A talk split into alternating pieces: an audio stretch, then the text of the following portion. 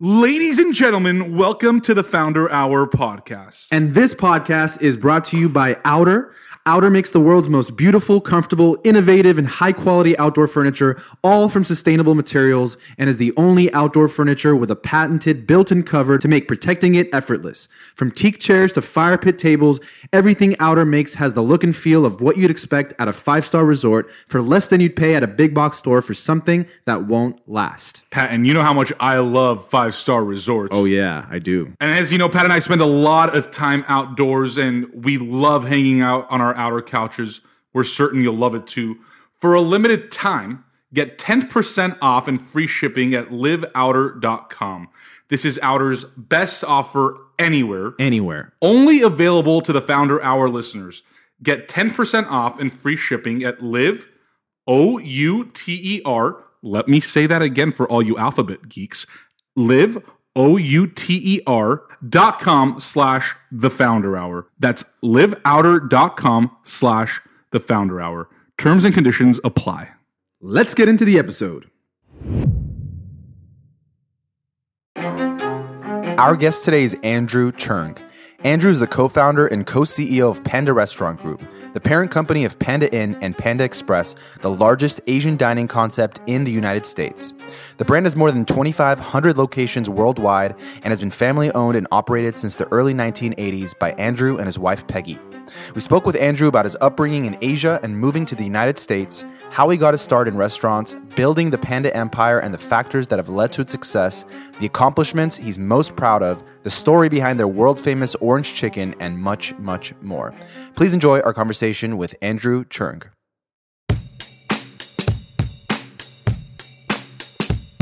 Uh, so Andrew, we like to take it way, way back to when you know you're born, where you were born, to give our listeners some sort of an introduction to your life before you became an entrepreneur, before you started Panda. Uh, so talk to us a little bit about where you were born. I was born in China, and uh, in a very small, well, not small, China, a lot of people, right? I was born in the farming community uh, next to the uh, river. Um, it was the, uh, gosh, we lived literally where by the uh, rice field and, you know, neighbors and and uh, I remember that much. Well, actually, I don't. I don't remember that much because I don't remember. Then I went back. Yeah, so you were young when you moved out of China. I left uh, when I was about five years old, Hmm.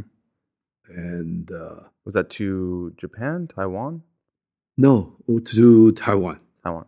Well, my dad uh, worked in Shanghai, and uh, in those days, as a, a cook, so you work all year round, and you don't have a day off.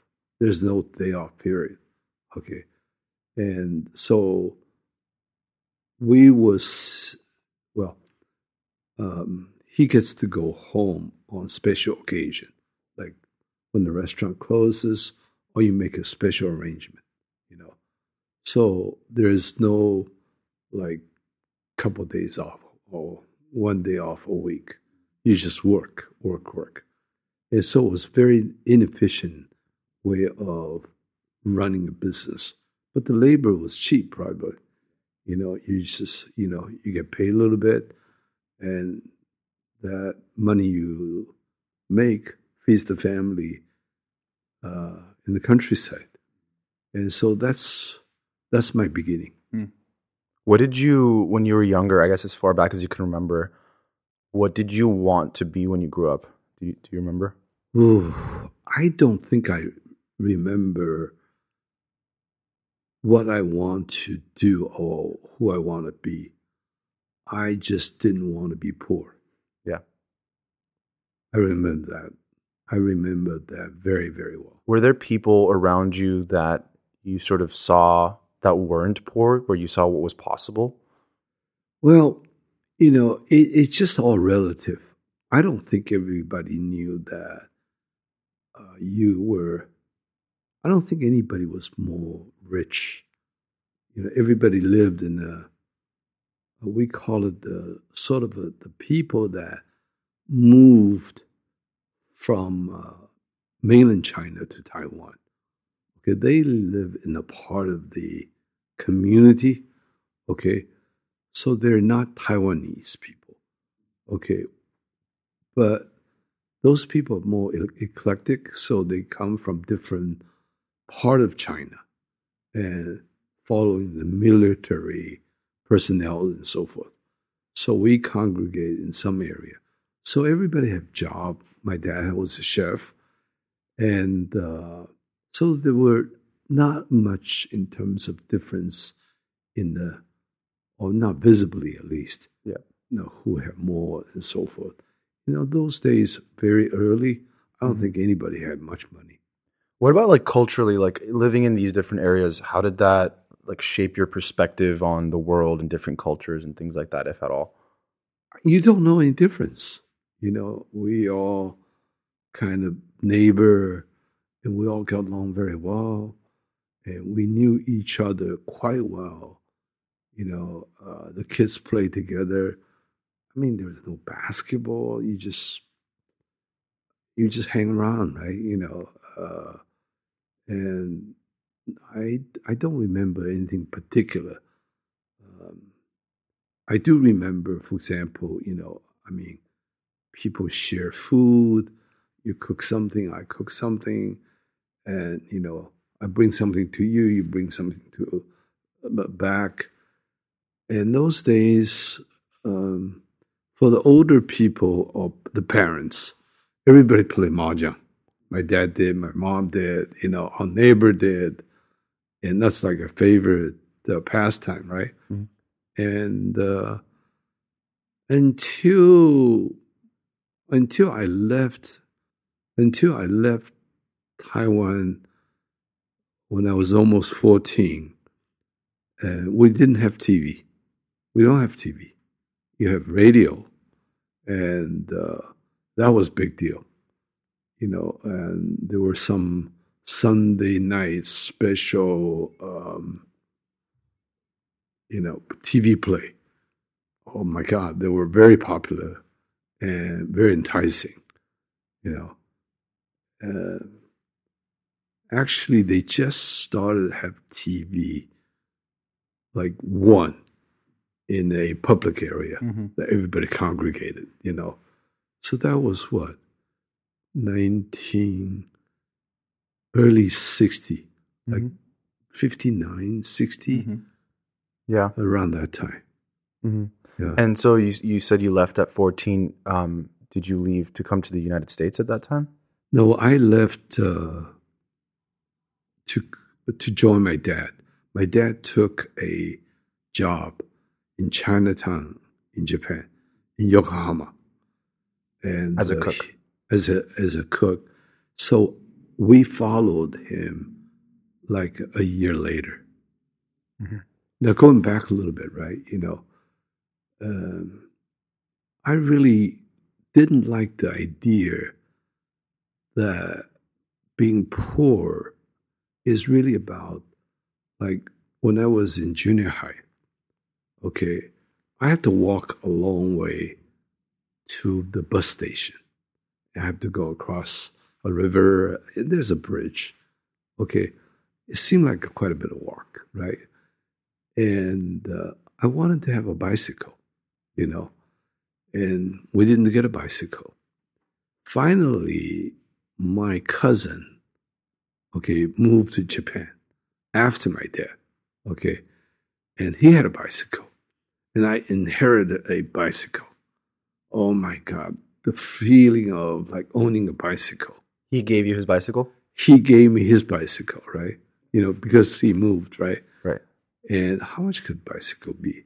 You know, can't be that much, but big deal though. Mhm. You know, oh, I remember I rode like it was like I rode everywhere. The first couple of days, I was exhausted. Such a liberating sensation, and you know, having the bicycle was like, oh my god! Now I can take bicycle and go to school. Mhm. you know, the ride is probably, ugh, you know, 20, 20, 20, 30 minutes, you know, but that meant I had the freedom of being there, you know, on my, you know, on my time, and everything just felt like wow, Yeah. you know, such a great uh, uh, um, change, huge. it clearly was a pivotal moment for you in terms of this sense of ownership, a sense of freedom. Why do you think that it had such a profound effect on you? Just this simple thing of I have the freedom to go where I want to go, to get to where I want to be, to do it on my own terms. You know, kind of looking back now, you know, in your life throughout the years, why do you think that's played such an important role in your head? I don't know. I think personality has a lot to do with it. And uh, I think I'm a good planner. You know, so I always uh, was thinking, you know, what I want and, and, and things like that, you know. Meaning like what you want, just like manifesting something that you wanted, like that in that way. Or? So if I want something, Yeah. material wise, right? You know, I always think about, oh, I want this, I want that. Mhm. You know, so I kind of think about those things, and I want to be there. I want to go here. Um, so I, I kind of think about these kind of things. So whatever I want to do, I want to be able to get there. What's your process for that? Do you have a process? I mean, like you visualize, you you have a goal, you visualize it. Is there No, more to I- it than that? I don't have a process. I'm very creative that way. You know, so um, I think about something, then I kind of go back to it. I think about it. I think about it. I make a little discovery. I do something. I make changes. So I put myself into that situation and then stay in there. Now, I may do that with several things, you know. So I kind of I don't write it down necessarily mm-hmm. because I think about it. Then I, you know, kind of inch myself forward in, in the ways that I do, Yeah. and I get there, and then I find something else. I want to get there. I want to get there, Right. and things like that. Andrew, you talk about your dad being a chef. I'm curious, did you guys have good food at home? And what sort of role did that play earlier on in your life? Well, we were never uh, dealt that way, you know, in terms of like uh, the needs. And I remember uh, my mother would talk about it to say, you know, when we first moved to Taiwan, and she would be very embra- uh, em- embarrassed that we didn't have food. Uh, so she had to go and buy a little bit of flour or something like that and to make, you know, make food. Uh, and that was tough. And she still remember, she would say, oh, you know, what neighbor would say, oh, what's in that, you know? Mm. So, oh, I buy a little bit of uh, uh, uh, flours to make something different, to change flavor. In fact, that's the only thing that we're going to eat. Mhm. Yeah. Uh, so when you when did you end up coming to America, and was that for college or? Yes. Yeah. mhm, Yeah. Well, you know, in Japan, um, the overseas Chinese, um, you know, we moved to Japan. My Japanese is is okay, uh, speaking Japanese, but read and write, you know, forget it, right? Yeah. You know, and uh, all throughout my school years uh, in Japan, it was not a big deal, and never really focused and uh, it was very interesting that actually I had predecessor, you know, uh, somebody that uh, came here, you know, to go to school in Kansas. Mhm. Well, they're the only people I know. So they told me about it, and uh, and I had to like um, figure out how to get there. Okay, and we didn't have transcript, you know, and, and you know, we certainly didn't have transcript in English, so I had to create it. You know, I had to put ABC. Create your own transcript. Oh yeah, oh, you know, Just and- put, and put whatever grades you, you wanted. whatever number I wanted to Yeah. put, I could put right. 97, 98, 92 and a half. Well, you know, enough, in there. enough for me to be accepted. Yeah. And the only reason that I will come here is because of my friends, and uh, also it did not require TOEFL or SAT. Oh, Well, wonderful. growing up in Japan, there's no way. It's like we barely speak English. Yeah. How how the heck are you gonna be able to even read those questions in English? So forget it. You know. So you do whatever. there was nothing like foreign exchange or like you know like international programs and things There like are. the time. Yeah, not in our neck of the woods, so to speak, right? Nobody did that, Yeah. you know. And and today the school is much different now and much well run. You know, they hire English teacher, you know, and This is uh, back in Japan. in Japan. You know, I still I still go visit Yeah. there.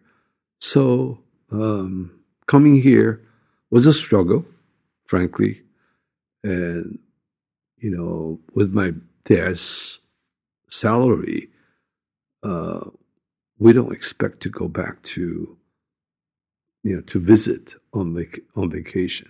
yeah. You know, so Once you come here, you're pretty much here for a set. long time. you're yeah. set, right? You're set for, and you don't use telephone because uh, I think each minute in those days cost like three bucks. Hmm. Okay, you're right. And you know, so when you go to school, and you actually, I had a, you have a mailbox Mhm. in the post office. You know, Like a P.O. how box. small PO box As a student, as a student, you know. So you don't get too many uh, letters anyway, but that's a highlight. Mhm. You go, you know, you check on your mailbox, you know, hope you get something, and the sense of sort of a um, without family, yeah, the importance of family, and it was very interesting. You know, it's like. Uh, you know, there's a bit of loneliness, um, like out of placeness, mm-hmm. you know, uh, when you come here. And you came by yourself. I came by myself. you And know. and were you somebody that you were able to make friends pretty oh, quickly? yeah, oh yeah. We make a lot of friends, you know, and then we also have. Uh, I went to a very small uh, college called Baker University in Baldwin, Kansas, and the, the whole population in the school is like 400 at, at that time, you know. So uh, it was very small, and I would say maybe um, Asian or Chinese students, uh, there were probably 20, 30 of us. Out of So- four hundred. Yeah. Yeah. And, you know, small, less than throughout different grades, right? So we all know each other and we all see each other. And, uh, you know, some of them, their families are here and not that many. And most of us, you know, we stayed in the dorm and, you know, um, when the vacation comes, like uh, uh, Thanksgiving Mhm. or Christmas, well, everybody's going home, right? Mhm. And uh, well, we stay in the dorm and we cook and we do whatever we do, you know. And so it was, uh, um, it was kind of, you know, it was kind of little less than what you want, Yeah, you know, because you can't see your family, right? right.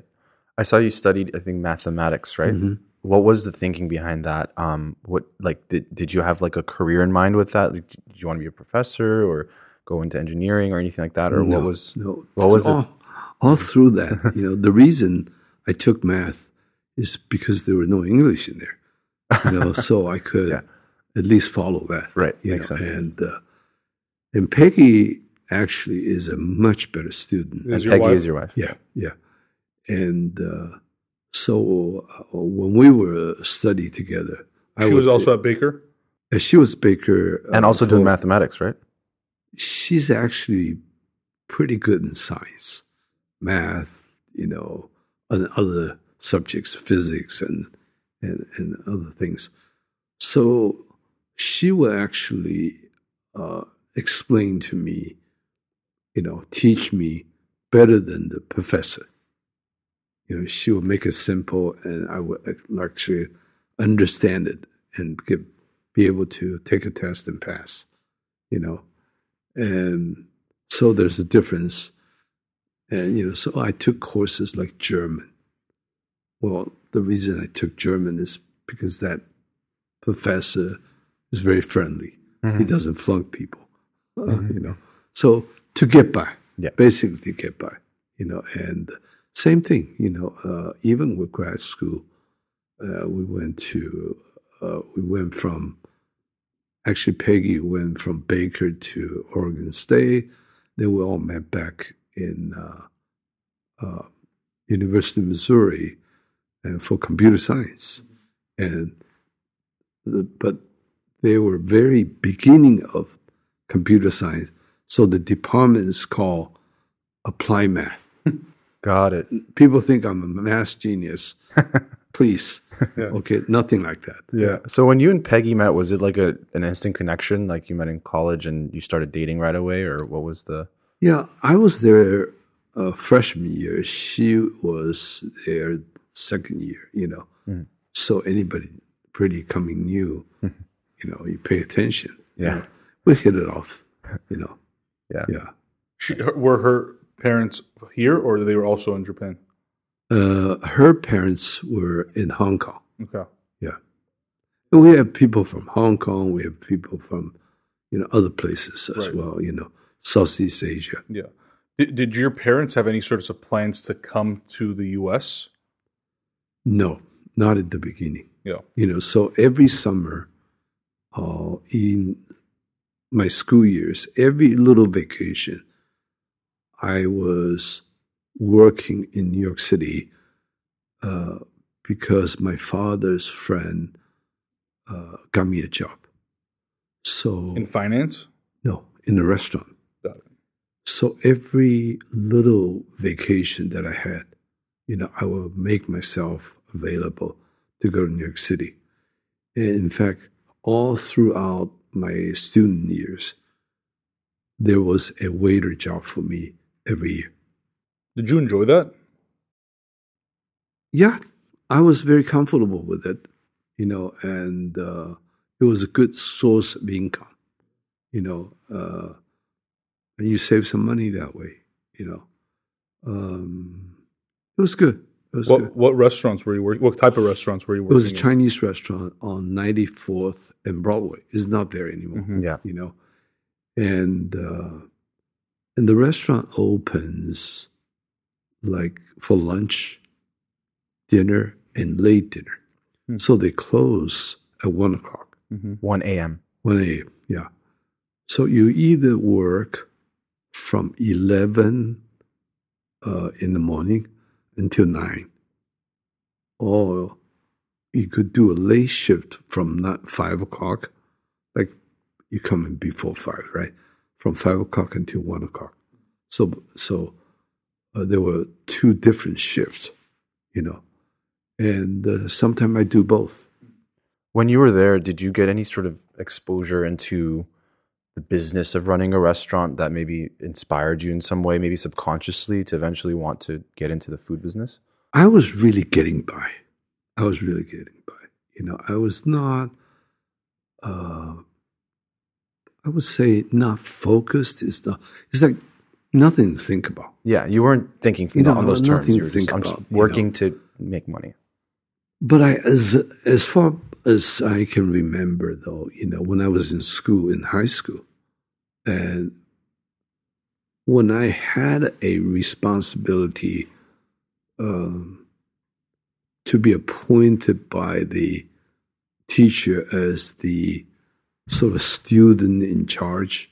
Like a You know. representative. Yeah. In our class, we only have like maybe 20 people. Okay, very small classes. I felt like anytime I was giving a responsibility, I was pretty responsible. So actually, you know, with my with my normal work, always going back to New York, if I uh, I would be natural to go back and you know go back to open restaurants. I would do whatever you know, in New York. And in 1972, this is actually very pivotal. And my cousin showed up. The on the same one that Coast. gave you the bicycle? Yeah. And he came first. He came first in, you know, uh, so the whole family came to Washington, D.C., actually, Virginia. Okay. Including your parents? no. Oh, his, Uh, his family. His family, you know. So everybody came, and I, uh, I learned that he rented a restaurant, you know, in Hollywood, on Highland and uh, Hollywood Boulevard. It's on Highland actually. Okay, it's called Ting Ho. I was like, really? I never hear people, you know, like lease a restaurant. I don't think you guys have either, right? You know, it just doesn't happen. I thought, oh, maybe you're getting cheated, right? You know, but it was true. So I actually went and flew to uh, pick up all the kids, you know, whatever their belongings in a little Audi, you know, and drove it all the way from Virginia to Hollywood. And this is uh, like in July yeah. and uh, I started working for my cousin as a manager. Mhm. You know, my was first manager, and the first thing I did was the restaurant opened six days a week. Mhm. They closed Tuesdays. I'm like, why do you close Tuesdays? Okay, and I was getting paid eight hundred bucks. Okay, I suggest we open on Tuesday and I was still getting paid eight hundred dollars. Yeah. You know, but I didn't care. Yeah. Okay, I just think, you know, I just think you should do that. And I was actually very comfortable uh, being in charge there. Mhm. You know, I felt like I was not intimidated by the group that was left over there. And you're how old at this time? Like 22, 23? Um, this is 1972. After you had gotten your master's. Right, right. So I was what? Uh, 24. Mhm. Yeah, 24. And did you feel like at that time this was going to be like what you ended up doing, like your kind of career in food, or, or not really? Actually, you know, the life is actually very interesting. It turned out, I don't remember, but it turned out my parents was migrating here. Okay, they landed here in October. Okay, so I came to Hollywood in July. They came in October. I knew that, uh, like, no, not planning it in that way. And so the whole family showed up. Now I started to pay attention about, oh, I want to open a restaurant myself. And so that's how uh, the whole ideas of, Yeah. like, let's do a restaurant together. Why did you want to open up one for yourself? Like, what was the thinking behind that? Did you you wanted to? Were you thinking far ahead in terms of, you know, being an entrepreneur and a business owner and the life that that could bring you, or did you just want to take matters into your own hands, be your own boss? Like, was there any reasoning as to like why you would want to leave your cousin's restaurant and start your own? Well, that's the only thing I know. You know, that's the only thing I know, the restaurants. And in those days, there were not a lot of, uh, you know, competing um, opportunities. So, with my dad being a chef, he never owned a restaurant before, you know. So I started looking. It, there were look, there were no like big ideas and like It wasn't uh, like tech. you know, it wasn't like, you know, I'm gonna, you know, be rich. I'm gonna start business. I'm gonna do this, then that. It wasn't at all like that. It was just like, oh, sure. I mean, you know, Just got what make else? money. what, what what else can you do to make a living? But but I'm curious, why did you feel like you would want to take the ownership route as opposed to just working your way up in you know as a manager in the restaurant and you know maybe maybe opening that, up more restaurants. That one is, you know, I don't like. I mean, I wanted to be in business. Yeah. Because when I was in Chinatown, my dad was a chef.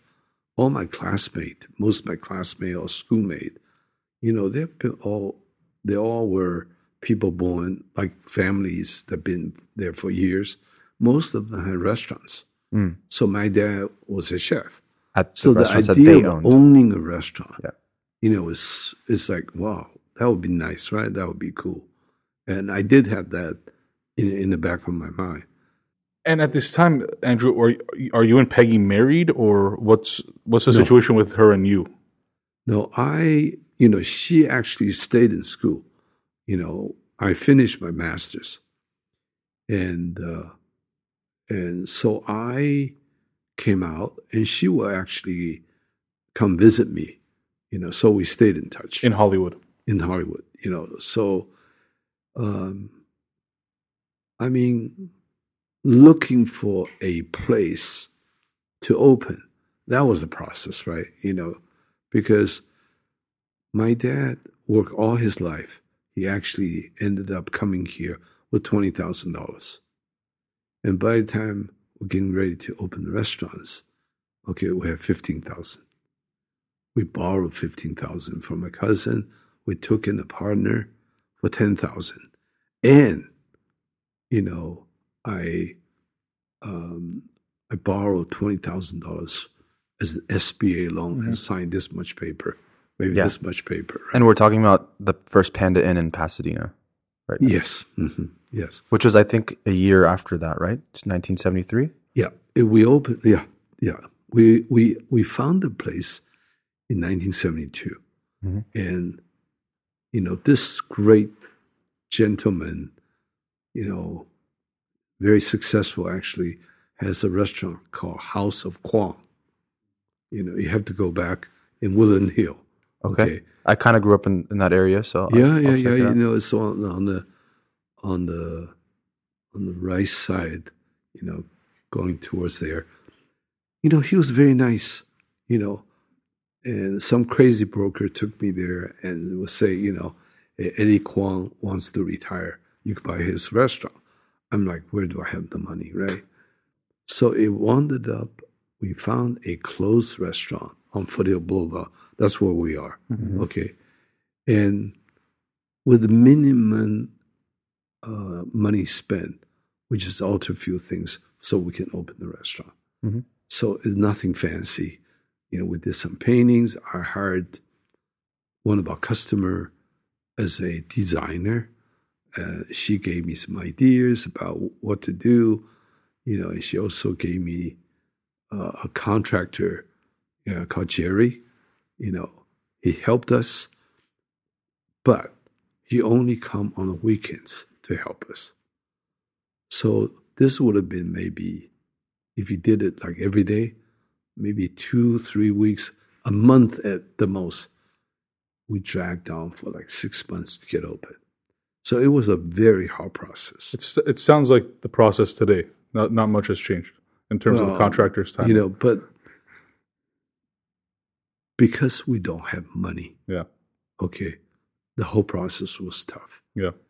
And you know we could do whatever we could do um, but when it come to electrical plumbing is forget it right How did No. how did you start to come up with the idea of what to offer, like on the menu? What was sort of the state of American Chinese food, if, if at all? Was there even like a different or, or a certain type of menu you well, were we trying to copy from ting ho Yeah, we copy from you know the restaurants that's in place okay and the menu were practically the same from other people, you know, and you, don't know any better. Okay. But I do know one thing. We were very different than, you know, like a mile and a half down on Walnut, there's a Sangs. Well, they cook things differently. They use a lot of bean sprouts. I mean, tons, tons of bean sprouts. Okay. And some of the restaurants were very lacking in terms of, you know, you will hang a big light in the room like this, okay, and, you know, with these lanterns. And they were very, uh, very uh, white. You know, everything's white, maybe with a little red, you know. And I didn't like that. So I wanted a little bit more than that, you know. So that was a little different. But I knew, though, I knew my dad was a good cook. You know, I knew that he was a very good at what he does, right? I mean, he ran kitchen, you know. So basically, and I really actually looked around and and checked out, you know, everybody else. I was actually really confident that we're going to do well. Mm. And so finally, we opened June 29, 1973. You know, I thought we were going to be a hit. But 1973 was a different time. And plus, the very same like few months that we opened, we have a guy open right across from us, just like that. You can see a each other Chinese restaurant. another Chinese restaurant. There was another one down the street. Okay. I'm like, come on, you know. So what happened, you know? And I don't think, oh, they're both gone now, right? you know, they're both gone. But how do you get like three restaurants open in within like six months of each one another? Okay. We survived that, you know. However, building that business, you know, remember I, you know, I thought we're going to be like this. Mhm. No, no, not. It was not like that at all. You know, uh, on the weekend we do a thousand. Come Monday, you know, two three hundred dollars. I mean, even those days, that was very, very, very Were, were there slow. were there days that you thought maybe I should just not do this anymore? I don't think I had a choice. It's like if I quit that one, Yeah, I'm in too deep already. I just have to. I'm like in you know, what am I going to do? Yeah. I'm just going to stay here and, and grind it out, right? You actually, I actually don't even think I had that choice. You know, I do remember, I you know, I do remember one day at eight o'clock at night, had zero customer, zero. Then there a doctor and his wife showed up. I'm like, oh my God, you know, thank you very much, right? So the desperation that you uh, you had, you know, it's like, man, this is hard. Yeah. You know, it's like on the weekend, uh, it felt pretty good. Where is everybody? Where is everybody? You know, uh, like Monday night's always been very bad. Hmm. Monday night football, Yeah, of course, you know, just have to put a TV up and just have. I hate people- that goddamn day, right? You know, like you know, and so no matter what you did, Monday night comes, you know. Andrew, what was what was the demographic of Pasadena and just overall the San Gabriel Valley at the time? I mean, I mean, obviously now there's a uh, there's a big Asian population, there's a big Middle Eastern population. I mean, there, it's just a very diverse, obviously, region here in Southern California. But at the time, who was there and like who were you marketing to, and who were your customers? we were not uh, marketing to Asians at all, you know, and uh, Was that on purpose? no, no, no, just the neighborhood, right? Yeah. neighborhood, and uh, in Altadena we had a, a pretty robust uh, uh, Armenian community, Yep. you know, and I knew those people. Those those were uh, those people were more like me. Yeah, Pat and I are both Armenian. Yeah, because they because they uh, uh, Immigrant mentality. immigrant mentality. They were nice and kind people. They were also in business.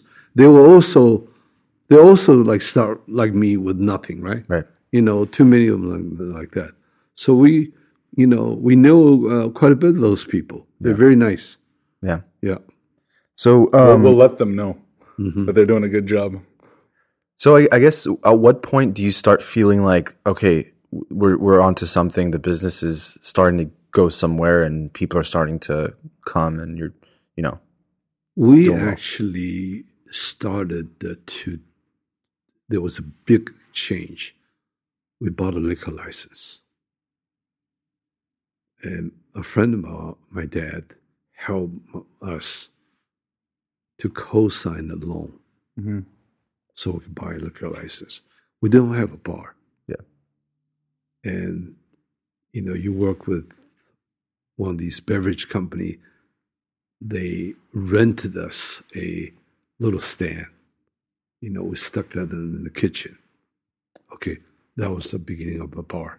Mhm. From that day on, okay, we have never done anything less than four hundred dollars yeah. Just because of the bar. because of the bar. Not to mention the margins, I'm sure, are pretty good. Well, I don't think we had that much of, you know, Like a liquor markup. sell, yeah. liquor sell. Oh, okay. you know, because the availability for whatever, right? Once you have a liquor license, you draw a. That was necess- ne- necessary for some people to visit you. Yeah. that was a big deal. This episode is brought to you by More Than Profit. If you enjoy the Founder Hour, we think you'll enjoy this podcast too. It celebrates entrepreneurs, investors, and leaders that are living and working with purpose. The host, Bryce Butler, sits down with his guests and shares personal stories about what it's like to succeed and even fail. But more than that, what motivates them beyond just profit to press forward in their work and as a leader. Check out More Than Profit wherever you get your podcasts or at www.morethanprofit.fm. This episode is brought to you by Jason Wu Beauty, affordable luxury makeup infused with skincare ingredients. Founded on the idea that beauty should be effortless and chic, Jason Wu Beauty is about really showing yourself through the beauty products, not being covered up by them. Whether you prefer minimal, natural elegance or bold glamour, Jason Wu Beauty has the perfect products for you. With colors and shades that can be used with any skin tone, you can create countless looks to enhance your natural beauty and release your inner icon. You will feel beautiful, confident, and completely yourself. Jason Wu Beauty is clean and always cruelty free. Available now at Target, JCPenney, Shoppers Drug Mart, and jasonwubeauty.com. That's J A S O N W U beauty.com. All right, let's get back into the episode. So I think it was, I want to say like somewhat like 10 years or so after you opened Panda Inn, right? When Panda Express came about. Am I right? Yes, How did that whole thing come together? I think it was in, in the Glendale Galleria was the first location, right? right, right. Actually, actually, I separately had a restaurant. Okay, about five year into uh, Panda Inn. So I took my house, okay, hogged it all, and colla- coll- collateralized. I lived in Glendale, in the old Phillips Road on the on the mountainside. Nice place. And opened a restaurant in Chinatown called Plum Tree Inn. I think it was 1978 Mm-hmm. okay, and was actually pretty successful. We had very good following. Uh, it was a different time, you know, and we got a write up in the LA Time by Lois Dwan. I don't know those names, uh, Yep. you know, but newspaper is not that big a deal, right? But that was a big deal.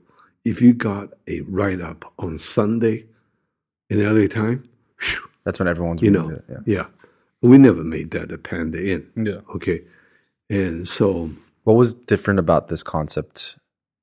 It was uh, uh, maybe a little bit uh, Asian, more even more Asian. More like authentically Yeah, Asian? more. Uh, yeah, more. The, the the items. Yeah. You know, catfish. Yeah, yeah. Um, a few other things. You know, uh, the way it was cooking slightly different. Yeah, so it caught on like very very quickly, and more Asian will come to us. You know, that was and you big said deal. this one was in Chinatown? Chinatown. Yeah, this was on North Hill, right off the freeway, Yeah. right? You know, so, um, and the we opened a our second Panda Inn in 1982. Mhm. Okay, that was in between. Be, before we opened uh, the Panda Express in Glendale Galleria, 1983. That was the expansion of the phase two of the Glendale Galleria Mall. Mall. Got it. So the the Panda Inn in 82 was in the one in Glendale. Right. Yeah. On Maryland. Uh, Right. Wilson. Wilson. Wilson. Yeah. Wow, messed up my Glendale streets. Yeah. Yeah. yeah. That's not good. That was good though. That was That good. was great, yeah. So how that did was a paint shop before. Okay. So and I found the place and I bought the place uh, from the owner and he financed for me. okay. Wow. It's like, must have been a big fan of the Pasadena location or something. well, you know, damn. I mean, you know, like you could buy something and they actually finance me to do it on their property. You know, of course, they, I would do that now because, uh, you know, they're putting so much improvement, you know, in the restaurant. You're putting so much improvement in there. Yeah. So it, that was the second one. But Andrew, in that ten years from seventy or nine years, seventy three to eighty two, had Panda Inn and Plum Tree Inn found enough success where you were now comfortable investing that money into other concepts, or were you still having to borrow and finance these operations so that you're on a path of growth? We were in a different place. Yeah. I would say uh, money was much easier to come by now. Yeah. You know, so um, so money wasn't an issue, and uh, but I never actually went to the mall. I probably go to the mall, but I never pay attention to other concepts. You know, because if I did, I would not have opened a sort of a you know inline location mm-hmm. where I did right. You know, even though it was actually you know it was very very well done. You know, and and I just never did. You know, and I thought, well, what is that like? So I actually, you know, followed it. I actually went to uh, Hawaii and sat uh, in front of a Patti's Kitchen, you know, for three days to learn what's going on with this quick service thing, you know. And I copied that. And, you know, we actually had barbecue, uh, pork, duck, you know, all the sort of barbecue items, you know, which is like very different because that was like very authentic, right? You know, and it turned out actually the quick service was so much easier. Hmm. It was so much easier. And also, it opened the sort of my eyes towards doing business in the mall, in the food court. Yep. Because I opened the restaurant right next to Gary. He had this um, a pizza place called Di Maria. Okay.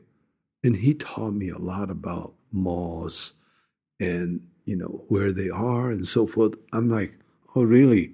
So then I started to follow the malls, hmm you know, and And there wasn't like a Chinese food fast casual They were, they were, the but those days though, those days were, you know, you actually uh, were following some expansion in the malls.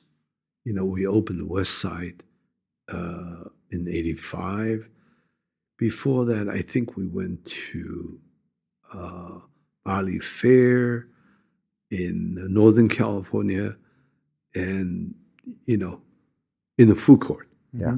uh, situation. So I went to where the they either expanded the the malls Mm-hmm. or the new opportunity. So forget about you know you cannot go and open one where somebody's also was already there. So that was great. You know, Yeah. so I went, you know, to Florida. I went to New York. And you were doing all of this like privately. You didn't. You never went down a franchising path or wanted to go down that path, right? No. You wanted to keep it No, as a private family owned. I just, you know, I just, uh, actually, I was the general contractor for the Glendale store. You know, Glendale store is still there, right? You know, so you know, I worked with my designer. Um, I was like they call it like mall rat. you know, so when you open the uh, store in a mall, well, because there are a lot of people that are already there working on other stores. So you can leverage that with other people, like your electrician, you're the plumber, you're the, uh, you know. So I hired some of these people, and to come and help me build the stores. And I was the uh, general contractor, so I got up like really early, because you start working at seven or earlier. So I was living in Glendale. I just rode down the hill, and I start working. Then meanwhile, you know, afterwards, when uh, the the contractor left, uh, they all go home. I would go home and clean up, then go to go to work at the Panda Inn to do the night shift. I want to bring it back to Peggy because I'm sure she was a, an important part of this story. When did you guys get married? Uh, and and I'm curious what her thoughts were about all of this stuff that you were doing. Peggy was actually working um, professionally. She always had a job, you know, and she she worked for um, a subsidiary of uh, McDonnell Douglas. We got married in 1975. Hmm. Okay, and all along, you know, she had a job. She had a job. She had a job, right? And until until I our, until number three daughter were born, because she always worked. Afterwards, you know, around that time, we started to have more businesses now. You know, she had to quit. Yeah. You know, she was helping uh, with accounting, with the money. She's good at that stuff. Yeah. Like the operational aspect of it, the back end operations. Yeah, but the so our job is more like she's on the support side, and I'm the I'm the guy that will go get the you know get the lease Yeah. and go Like uh, open the new store, stores. hire people, you know things like that. Yeah. you know. Um, I want to talk about orange chicken. Mhm. Everyone's favorite, right? Everyone loves orange chicken. Um, what's the story about how all that? I, I think it was you had a chef and Andy right. right. How? Um, how did how did this whole thing come? You know, we worked. Uh, uh, we worked in Hawaii, and there's a restaurant called Patti's Kitchen. Yep. So Mr. Chong's number one daughter, her name's Patty. Got it. So he started a restaurant uh, called Patti's Kitchen. In Patti's Kitchen, in those days, they probably were serving like two thousand meals. I mean, huge following. And this was Chinese food, or Yeah, it was food. Chinese food. Chinese food In Hawaii. in Hawaii, and very inexpensive, very inexpensive. So they, their their plate lunch was two dollars and forty five cents when we started, and huge following. Um, so we, uh, when we opened in the new food court in Ala Moana, which is a cool because you get a space in Ala Moana as a Chinese restaurant, oh my God, that's very difficult. And not only you get space there, you know, you're going against the mighty giants, you know, Patti's Kitchen. Mm. And so we all uh, were eventually going to be in the food court. So we're here. They're like adjacent to us. Yeah. They're bigger than us. They have dim sum. They, you know, we actually follow them. Okay, they have a they have a chicken. It's called a mini chicken. Is bone in orange chicken. Hmm. Okay, we actually took that and got rid of the bone and altered the the taste a bit without the bone. Huh. Okay, and Andy did that. Yeah. Okay, and so that became orange chicken. Wow. How? What was the the thinking behind doing that? Was it just it's going to be easier for people to eat and just Well, you know, quicker? I think I think when people go to uh, come from say that way of thinking, right? They always did it that way. That's fine. But we come from California. I mean, who has chicken with bones? Right. You know, so that was the difference. Mhm. You know, and frankly, you know, these are the kind of like little improvement we make. You know, we actually did, we actually did have like remember barbecue, right? They did barbecue, you know, and we did barbecue. They did ducks, uh, char siu. Then on top of that, we actually did uh, uh, roast pork with the skins, like really crispy. And you Mhm. cut a Like pork you belly almost. punctu- pork belly, yeah. Mhm. You punctuated. We did that really, really well. I mean, really delicious too. You know, so anything we did, okay, their food is. I don't think they were. You know, we come from a full service restaurant, so our chef were very well trained. Okay, and we didn't have like started with a quick service mentality. Mm-hmm. So everything we did was pretty particular. Okay, and the things that we tried all came from Panda. Right. Okay, the stuff that we sold and was popular, we kept it. The the stuff that we, you know, didn't sell very well or didn't present itself very well, we changed. So, like my favorite dish is mushu, mm-hmm. mushu pork. Mm-hmm. You know, I loved it. You know, it's very hard to present that. You know, we we did that, but we did that for a while. It didn't go very far, mm. so we changed it. Right. You know, Andrew, And- how and- did you, how did you manage? And even today, I guess this question is relevant. But how did you manage your time between you know new store development, menu development, you know, human resources, you know, just everything, right? Like how how did you manage being a father, a husband? How did you manage your time? Were you sleeping at all? I mean, like how, how was your routine like? my routine is actually, you know, I'm just sort of a get it done kind of person, right?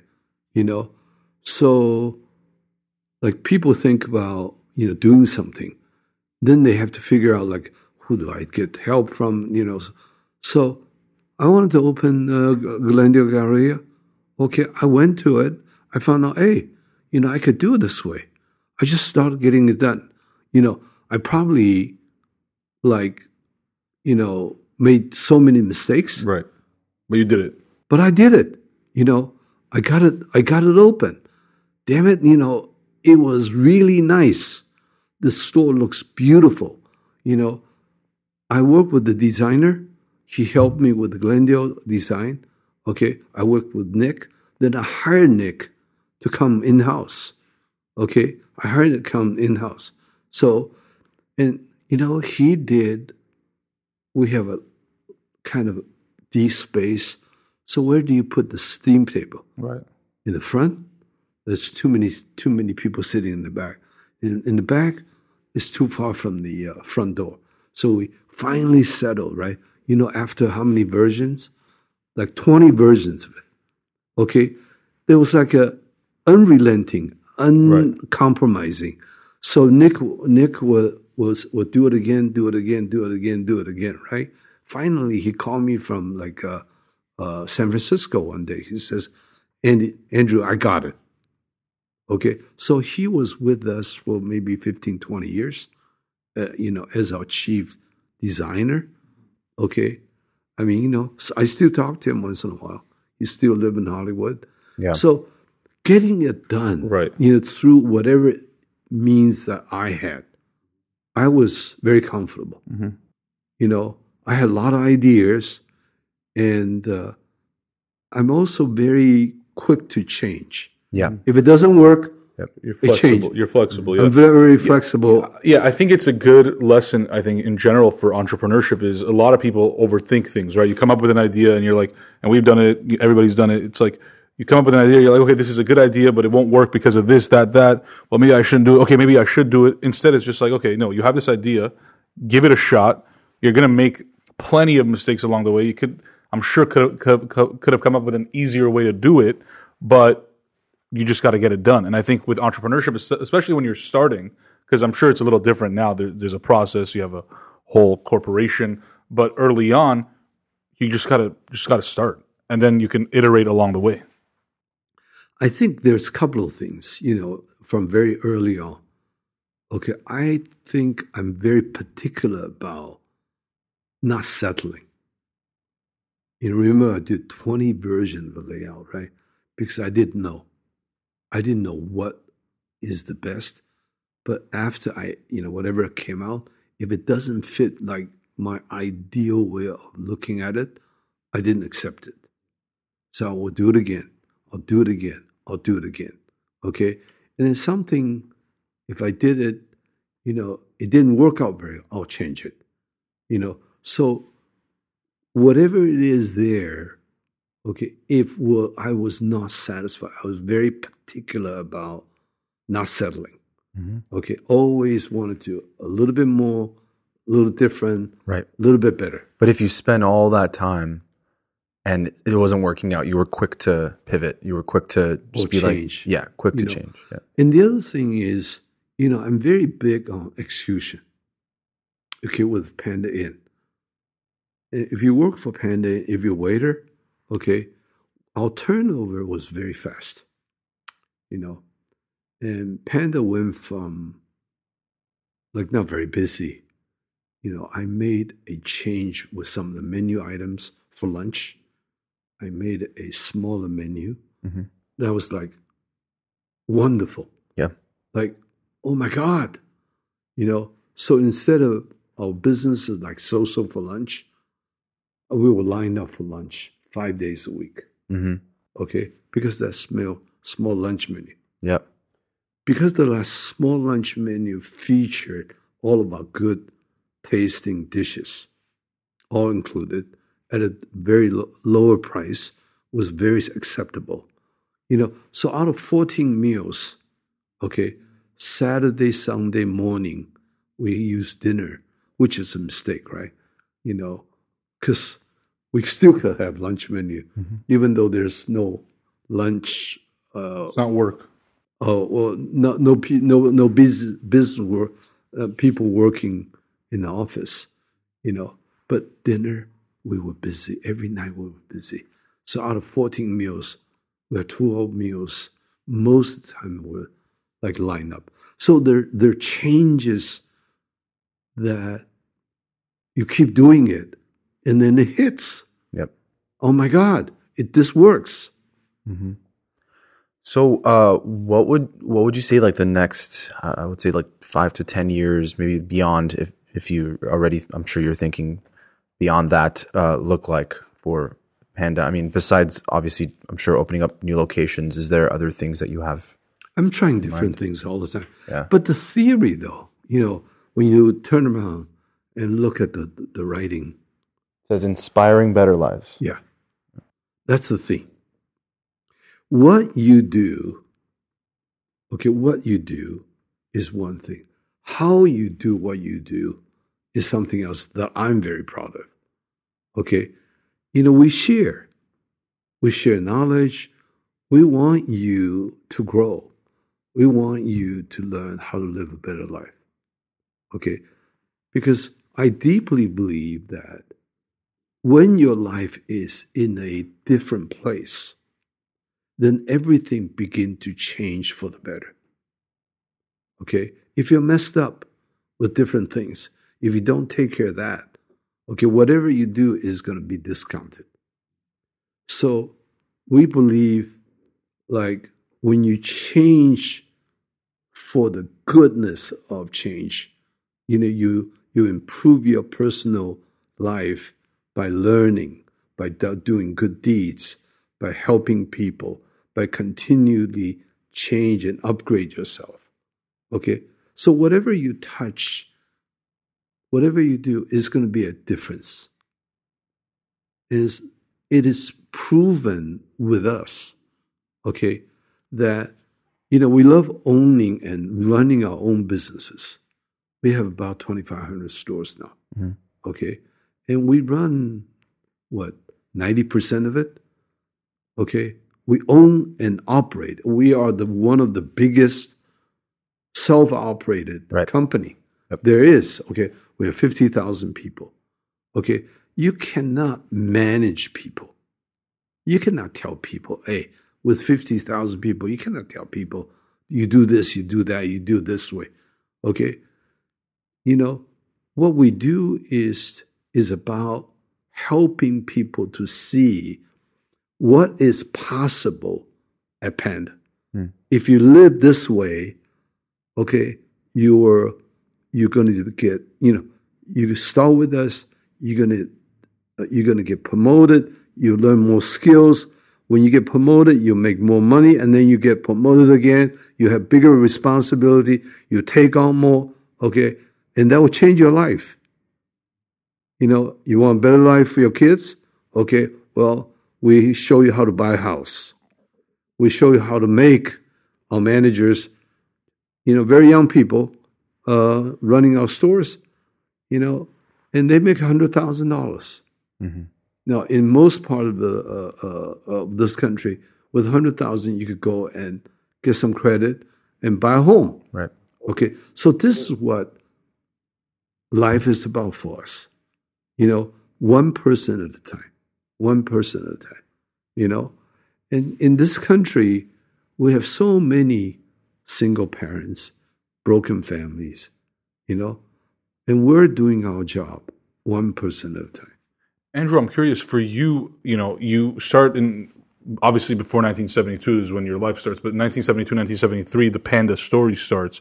And it's like you said, it was just you were getting by. It was what you had to do. There was really no other competing things going on.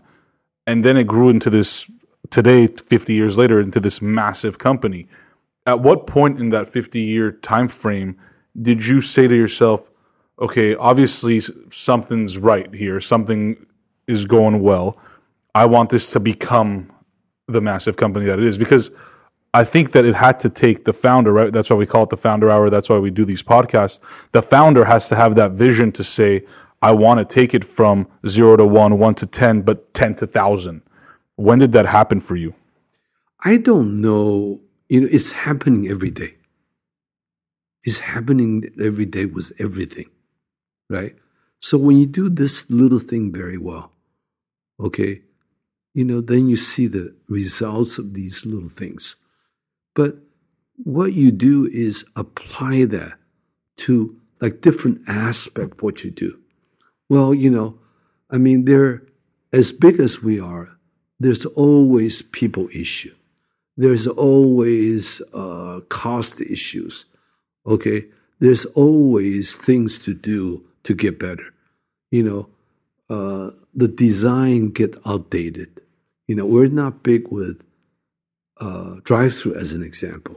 Okay, our drive-through was kind of there. You know, but after uh, after pandemic, you know, people use drive-through now. All of a sudden, our drive-through uh, is is too busy, and we're not set up very well. We need to change it. Okay, so so one thing changes, then the other things has to follow. You know, um, we take we take not highly educated people and make them better. So they go back to school. We want them to take learning seriously because it changes the way you look at life. Yeah. You it changes the way you see possibilities. So it's not like forced upon you. I cannot force you to to look at things differently. Mm-hmm. But if you if you do it our way, hopefully you get what we get. Mm-hmm. Okay, that's what we're preaching, right? Mm-hmm. It's not like we're forcing you to do it. Yeah. You know, when you see it, it's like, oh wow, yeah, it is true. Yeah. Okay, so that actually makes our work a little easier. You know, we have a lot of people. I don't go around and just, you know, my job is to extend trust. Okay, and I trust you, and I trust you will give your best uh, effort, and but not a, a blind effort because you're working on yourself. Okay, because you're good doing good deeds, you're helping people. Okay, you're responsible. You have a good family. Okay, and and all these things together, you know, it adds up. Yeah.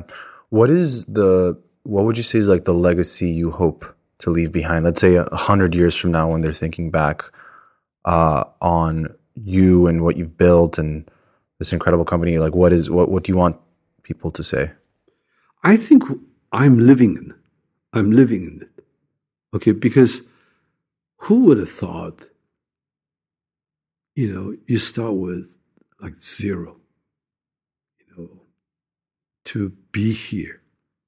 I don't feel like I'm at the end of my work, right? I'm still at the beginning of my work Yeah. uh, for next next umpteen years, whatever you know, whatever uh, that I'm going to be doing. And you know, I want to contribute because we generate a lot resources. That resources is a huge responsibility.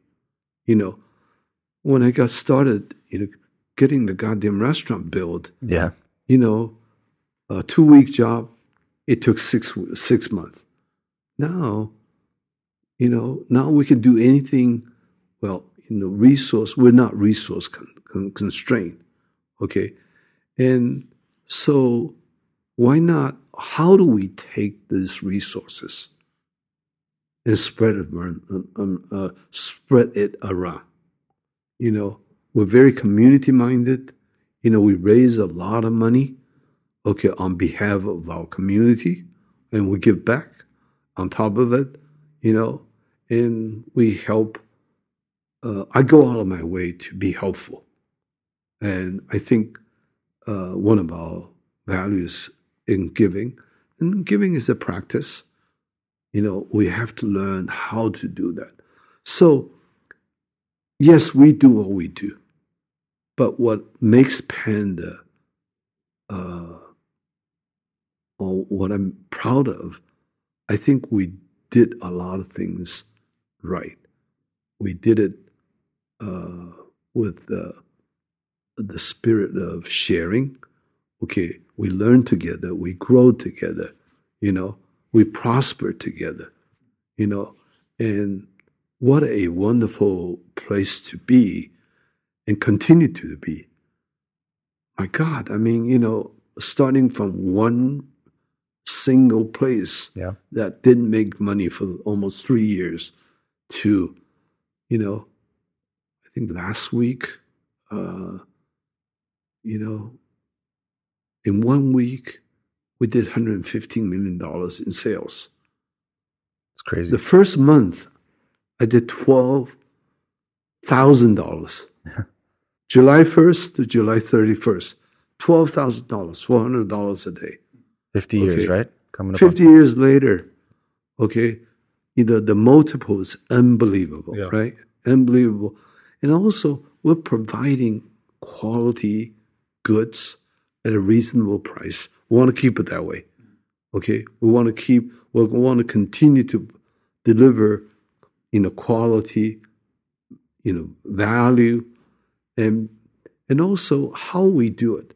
When you think about the people that that you're coming across at Panda, you say, you know, you know, they keep the restaurant clean. Uh, you know, they're nice people. They're helpful to us. I want to come back. Okay, I trust these guys. Well, you know, we do that. We have to continue to do that every day because people don't you know, people don't uh, uh, come to you um, by reputation and you don't show up. You know, I mean, we're not, you know, with the with the labor challenges, you always have to uh, keep up. You have to upgrade. You know, so what we say we're, we're going to do, we actually are able to deliver, right? And that's what life is about. You know, you have to show up. And I think that's a large responsibility. But also, and also, it's a great job. Yeah. I mean, my God, mm-hmm. you know, uh, who could have written this, you know, today, looking back? It's not like I'm looking to chase a, a bigger dream. I'm chasing how do I do it better? Yeah. How do I share? How do I share the responsibility with everybody? How do we learn together? How do we change together? How do we grow together? How do we prosper together? And it's working. Yeah. Okay. I'm not shooting for like huge this, that, you know. Okay. That's never on my mind. And, you know, what's on my mind is what little things that we're not doing very well yet. You know, uh, why do we uh, have complaints? Why is there issues with this, with that? You know, mm-hmm. how do we how do we inspire people so they come to work? They want to go up above and beyond. You know, be actually very happy to be here, and they do the best. You know, and they have a purpose because they are doing their best so that they can build a better life for themselves and their family. Andrew, you made a very clear decision, obviously, in this last half a century to not sell the business and keep full ownership of it. And I know a few family members uh, now work for Panda. Um, I guess what is your plan of succession when it comes to the leadership of this organization and then just this organization in general? We actually are very mindful of, you know, we have good plans in mind. Okay. Uh, we have capable people and uh, um, we want to continue because money is is very um, important. Okay, and that's the resources that allows you to, you know, to invest and to give back. What I think what we have created is a, a huge responsibility to keep it going, you know, to keep it going. There's a lot of work. There's more work, right? You know, and and it's also a a it's also a, a very joyful thing. I mean, just think about it. My God, right? You know, but it's a big responsibility. So we have to be educated. We have to get extra help. So we're hiring people. We're upgrading all the time, you know, so we can deal with the challenges that come to us, you know, in the future. Mm-hmm. You talk about investing, giving back. Where have you kind of focused your investments on? Where have you focused your philanthropy on? We, we, I personally like to invest things that that's related to our business. For example, when we grow, okay, we like to own the real estate. So we are in control. When you work for the malls, the rents goes up every year by four five percent. Okay, so our profit goes down. But when we buy real estate, you know, the escalation is very, very slow. So our profit keep growing. You know, that's an example, right? You know, and and when we um, when we pay better, when our people are doing well, they make Panda uh, a good place to come. They talk to other people. Because this is how we inspire others, right? Because I share with you when I started with Panda, I started in the kitchen. I didn't do it, I didn't know anything. Well, now, you know, I'm running more than I'm running an area. I'm making a couple hundred thousand. Okay. I own my homes. I own second house. My kids are going to school.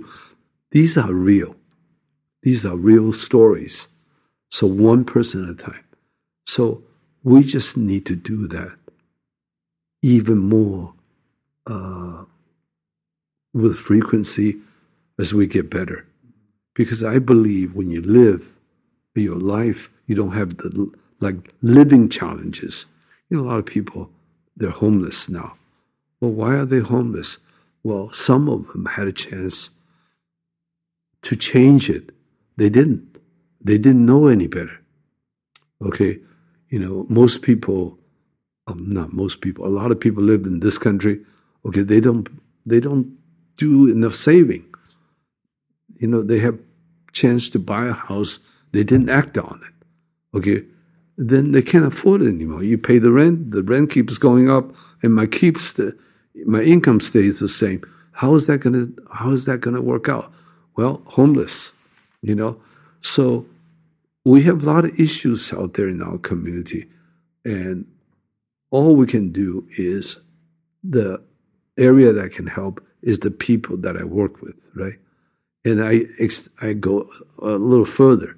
You know, our, our philanthropy is children based. We're biggest.